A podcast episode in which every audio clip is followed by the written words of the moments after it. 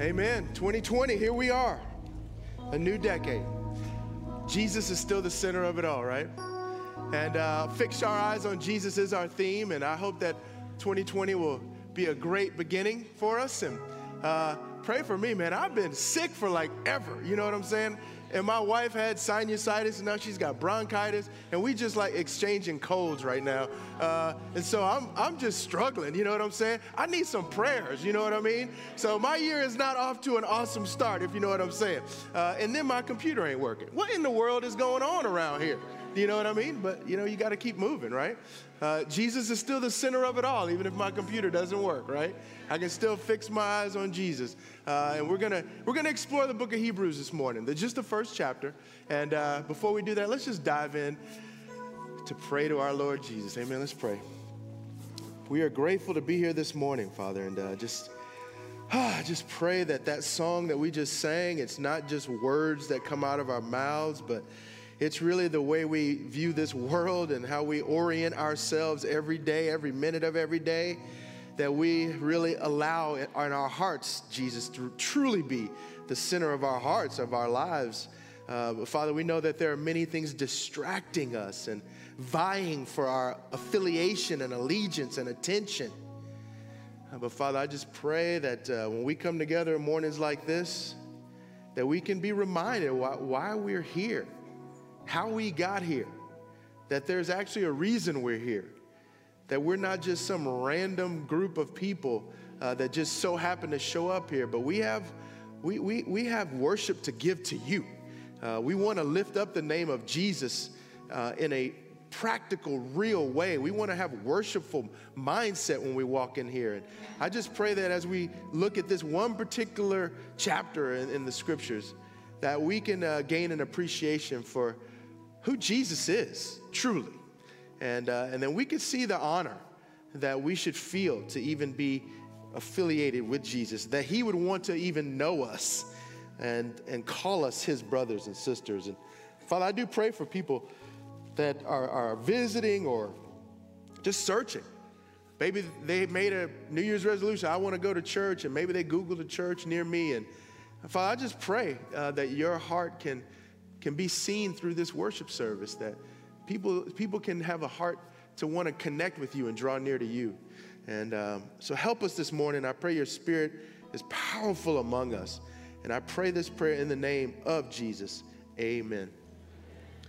So we'll see if this thing works. Okay. Cool. You want to leave me the clicker though? There we go. Cool beans. All right think they're going to do it from upstairs. Uh, so, amen. When that happens, it'll happen. So I'll just keep rolling. We won't have slides for a minute, um, but I know what they are up here. So there you go. Oh, there it is. Fired up. Book of Hebrews. That's where we are. And uh, we are uh, Hebrews. Why Hebrews? You know, when you think about fix your eyes on Jesus, well, that, that scripture is in the book of Hebrews. And we felt like this would be a great way to kind of kind of get our year started. And one of the things in Hebrews is like, it's an interesting book of the Bible because after all of this time, guess what? We still don't know who wrote the thing. Still don't know. We don't know who wrote it. We don't know why it was written. We don't even know the date of, of, of when it was really written. Uh, these, are, these are things we don't know. Uh, the reality is, some people think, well, Paul wrote it because they, they think Paul wrote most of the, thing, the New Testament. Some people think, well, Barnabas wrote it. Some people think Apollos wrote it because it kind of flows like a sermon, and Apollos was a great speaker. Some people think Priscilla wrote it, and that, the, that people like, you know, suppressed it because it was a woman that wrote it. But there's a, there's a masculine pronoun in like chapter 11 that probably, maybe it was her husband and her. Priscilla and Aquila maybe wrote it together. But again, we don't know the answer to that. All right? We don't know when it was written. Probably before the temple fell in 70 AD, because it probably would have mentioned that. So we assume it was before that. And we don't know who the audience was. You know, sometimes Paul will say, Hey, Timothy, I'm writing to you. You know who he's writing to. You know the reason why. Sometimes in Corinthians, Hey, you wrote me a letter, now I'm responding. Hebrews, we have no idea. We don't know, the, we don't know what caused the book of Hebrews to even be written. Uh, and most people think, and for years, I thought the, the book of Hebrews was really written really exclusively to people who grew up in the Jewish faith and then made the decision to follow Jesus as Lord. That's kind of the way I've always kind of approached the book of Hebrews. But recently I've been kind of persuaded that maybe it's not just for them, that even Gentiles or pagans uh, could benefit from this letter. So maybe it wasn't just exclusively people that grew up Jewish. Maybe it was for people that, hey, they worshiped Artemis, they worshiped Zeus, the Roman gods, eh, but and they also followed Jesus. What those two groups of people have in common, whether they were Jews or Gentiles, what they had in common was they had to leave their old life. They had to leave their old life and affiliate themselves with honestly a group of people that were not always considered awesome to be hanging around with. Christians were very persecuted, looked down upon. And so, whether you were worshiping Dionysus and you were going to the feasts of Artemis, and if that was your lifestyle, you had a group of people and, and you connected with them, and that was the way you lived your life. Or you celebrated Yom Kippur and you, you had your bar mitzvah, whatever. You were a Jew whatever it was, you were used to that lifestyle, you had connection there, and it was comfortable. But when you chose to leave that and go follow Jesus, your life changed drastically. And the more you read in Hebrews, you see there's persecution, some people losing their property. It's intense. And so, guess what happens? You start looking back. Maybe my old life was better. I don't know if I want to live for Jesus anymore. This is intense. It was so much more comfortable. And here's the thing that we don't often get, and I'm convinced that this is a part of the fabric of Hebrews that you and I don't naturally get because we live in the West and we think differently. In the West, you know what our culture is more? It's more individualistic. It just is. It's more of a guilt and innocence culture, is what like a lot of sociologists will call it. In other words, you know what? When I, the rules are set by kind of laws and rules by society. And if I break the rules, you know what, you know what I need? I need to be forgiven so I can get myself right. I've messed up. I made a mistake, but I need forgiveness for myself so I can move on. And often that's how we even talk about the gospel. You need Jesus as your personal savior, right? It's a very individualistic way that the West views the world, which you and I live in. We don't even realize it. But the people that wrote Hebrews and the audience, they didn't have this individualistic personal life. That wasn't the way they lived. In fact, most scholars call their type of culture an honor shame culture, which wasn't individualistic, but it was about the group. And the biggest thing you wanted was honor from those that you were around. And how do you get the honor? You fulfill your role in the relationships that you have and you fulfill them the right way. And that way you get honor. And if you mess up, it's not that you just made a mistake and it messes with you. You've actually brought shame on your entire family. You've brought shame on your entire village, your entire people. And that's deep. Okay, and that's deep. So, in an honor shame culture, which is where they live, that's where they live. They don't get this personal, you know, thing that we get. It was totally different. And so, for them, when they chose Jesus, it, they, they, they brought shame upon their families and their, and their towns. And that was hard for them. And, and, and, it, and you lacked honor by following Jesus and hanging out with these Christian people. These are a bunch of vagabonds. They don't even, what are they doing? Right? And so, and so that dynamic is in there. And so, what is the writer of Hebrews saying? He's trying to say, You have not lost your honor. There is one who deserves honor in this world. And guess what? You're his brother and sister. Don't feel that shame. You are connected to Jesus, and he is most worthy of honor. So don't give up your faith. And that's, I think, woven into the message of Hebrews as, as well. And so, how, do you, how do you not look back? Again, the theme fix your thoughts on Jesus. Take note of Jesus. Think carefully about Jesus. Consider Jesus. In our good old message Bible, take a good hard look at Jesus. He's the centerpiece of everything we believe, right? Keeping our eyes fixed on Jesus. These are all passages from Hebrews 3 1 and 12 2. And that's where we get our theme for the year. So let's dive in. We're going to go in Hebrews 1. Michael already read this for you, so you're ahead of the game, right? But let's look at this concept here. In the past, notice how he says, in the past, God spoke to our ancestors, but then he says, in these last days. It's kind of a, he makes these ant- antithetical statements within his statement. It's kind of cool. So he, in the past, in these last days, you know what else we get? God spoke to our ancestors or forefathers, but now he's speaking to us, right? He used to speak through prophets many times, many different ways, but now just by his son. Okay? And and this whole concept of, of God speaking at many times and in various ways, it's also translated in many portions or fragments. Think about how God has worked through the years. God took 15 centuries to somehow communicate to people. And he used way, many different ways, didn't he? We're talking tablets, we're talking burning bushes, we're talking chariots of fire, we're talking, hey, Hosea, I need you to marry a prostitute. What? Because you know what?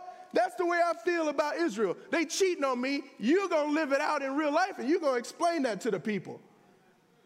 Whoa. God used many different ways to communicate to people, to us, right? Over the years. He took time to do it, right? And I appreciate this quote that I read. It's true, I think. He chose not to overwhelm his people by unloading everything at once, right? But rather slowly unveiled his identity, his purposes, his plans to Israel and the world over a period of centuries, allowing time for absorption and digestion of divinely disclosed truth. I think that's very helpful to understand how God's kind of thinking and what he was doing. But let's look at these concepts a little more in the time that I have this morning. but he's spoken to us by his son. And it's almost like he's saying, okay, the prophets did all this stuff, he used all these fragments, because no one prophet had the big picture. That was the thing. They just had a portion. They could just only bring their portion. Isaiah, had, he could give you what he, he had, but he didn't know the big picture. But now Jesus, now that the Son has come, it's almost like a it's almost like drum roll, you know, like, oh, he's about to unveil something, right? The curtain is about what is up with the Son? Well, the first thing is he is heir of all things. Wow, okay. In an honor shame culture, again, heir. Who's the heir? Who gets the honor, right? And, and, and it, oftentimes it's the firstborn son or whatever. And so he's making this point, you know, Jesus is the heir of all things. And if you want to look deeper, man, I wish I could do this every day, but we don't have the time. But why don't you take a look at Psalm 2, maybe in your small group, maybe when you go to Starbucks tomorrow, and, and look for the, the treasure, the drosh, right? It's in there, right? This is a psalm that talks about sovereignty, right? And this was known as a messianic psalm, a psalm that gave you a glimpse into this future of what would happen. And notice, there's this concept of, you are my son, today I've become your father. Ask me, and I will make what your inheritance? The nations. And the ends of the earth, right? Your possession. This was a psalm that was very familiar to, to any, any, any, any Jewish person for sure. But this concept is, yeah, the, this son that's, that's prophesied, that's the, the, the Messiah, he's gonna get all the nations under him. Well, you know what? The writer of Hebrews is saying, uh, Jesus, yeah, he's the son, but he gets everything. Not just the nations, everything. And, and this is the cool thing that we even learned when Marty was here. Oftentimes, the, the writer uh, will give you a little smidgen of something and expect you to know where the scripture is so you can dig a little deeper. But that's pretty cool that the son isn't just the heir of the nations, but he is the heir of all things. And if that wasn't enough, through him, he made the entire universe. Okay, that's a pretty big statement right there. He made the entire universe. The agent of creation is the Son, right? In the Old Testament, when you look at the creation, they talk about wisdom was there. When you look at the oral tradition of the Jews and the Mishnah, the Torah was personified, and that was the agent of creation. In John's gospel, it's pretty cool. The Word was with God in the beginning, right? So, this Jesus is the agent of all creation. He is worthy of honor. There's no shame in being connected with him. He is the radiance of God's glory. The radiance of God's glory. This is almost like a, a visual. If you were a, a, a, Jewish person, you would think about the temple filling with God's Shekinah glory, the entire temple filled with his luminous, visible presence. The luminous, visible presence of God is no longer some, something in, that you see in a temple. It's Jesus. That's who he is. He is the visible, luminous presence of God. And he is the exact representation of his being. The, and the concept here is where we even get the word character, right? It's like this imprint, like a wax seal, like an, a branding iron, like minting a coin. Like, this is the concept he's getting at. What you get out of God, how do you know what God looks like? He imprinted it in Jesus. And that's who Jesus is. He is the exact representation of God. He's worthy of honor. You don't need to be ashamed. Don't look back. He sustains all things by his powerful word. Sustain. Another word, maintain. Another word, govern. In other words, Jesus is actively involved in the way the world works. This isn't like the Greek god Atlas who just kind of holds things on his back. Stuff goes on on the world and he's just holding it. No, no, no, no. He's, Jesus is actively involved, governing, sustaining by his word. You don't need to be ashamed of Jesus. And not only that, he has provided purification for sins. Hold up. High priests do that in only one day of the year. Uh uh. uh. Jesus is the greater, and this is a theme he will explore a lot more in the future chapters. But Jesus, by himself, through himself, was the one that made purification for sins. He purged the problem between man and God. Sin that problem, Jesus dealt with it in himself, through himself. Only he could do that. Wow, so he's the greatest of all high priests. There's no need to be ashamed of this particular Jesus. And he sat down. You don't sit down until you get the job done. Jesus sat down. He got the job done. And where did he sit? He didn't sit in the corner. He didn't sit at the kiddie table. No, no, no, no he sat at the right hand, again, the place of honor. This is the place of co authority, of honor, that you cannot get any higher. And that's where Jesus is seated. All these other priests are scurrying and making uh, sacrifices for their own sins because they're messed up. Then they got to sacrifice for the people and they got to do it day, day, day, day, day. Jesus did it once, sat down next to the king. Why are you ashamed of him? Why would you ever think about walking away from this person? And he became as much superior to the angels as the name he has inherited is superior to theirs. Because I only got like 20 something minutes, I can't get all up into the superior to the angels. If you want to learn a little bit more about that, you got to come back Wednesday night. Teaser, right? Some people say, well, there was this widespread angel worship going on. Maybe, but he doesn't really deal with it later on in the book. I don't know if that was the big, uh, like a major problem, like a heretical issue of the church. I think he was just saying angels are amazing. angels gave uh, Moses the, the, the laws. When you read Deuteronomy, uh, angels are incredible. One angel can wipe out 180,000 soldiers. We know these stories. Angels are powerful. He's not diminishing the power of angels, but he's saying, yeah, Jesus, he's even more superior to them. And at the end of the day, to just wrap up this concept here, you know, angels are the many servants of God sent out, but Jesus is the one Son who's sovereign over all. That's a big difference. That's a big difference. So respect the angels, but wow, Jesus is worthy of so much more. Why look back? Why go back to your old life? Why would you ever, ever want to go back to your old life when you, when you have the ability to have a relationship with the Son of the living God. And that is the spirit of the book of Hebrews that we will be exploring. And that is why, instead of looking back to our old lives, we must fix our eyes on Jesus. He can sustain your life. He can, take, he can deal with the sin in your life.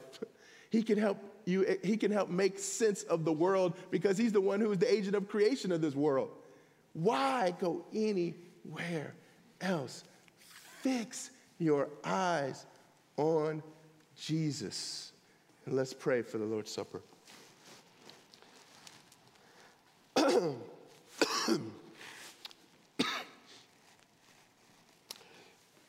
Father, I'm just, uh, I'm just humbled to even have the opportunity to talk about Jesus. I pray for all of us to appreciate his worth. I pray that we will not allow any person or any pursuit in this earthly realm take precedence or preeminence over Jesus in our lives. I pray that we humbly give him his rightful place that he deserves in our lives. I pray that we will fix our eyes on him. I pray that when we take the bread into our mouths, that we remember the body that he lived in, how he loved people, how he served people, and how people like us nailed him to a cross. And that body hung on a, on a cross, totally unjust, but Jesus was willing to go there for us.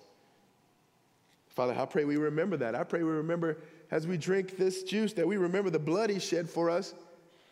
Because the way you set things up, there is no forgiveness without the shedding of blood. We're grateful for his perfect sacrifice. And we're grateful that that wasn't the end of the story. And we're grateful that he will return to all of us and take us with him, even though we don't deserve it. What an amazing story that I pray we do trust in and we celebrate this morning. I pray this in his name. Amen.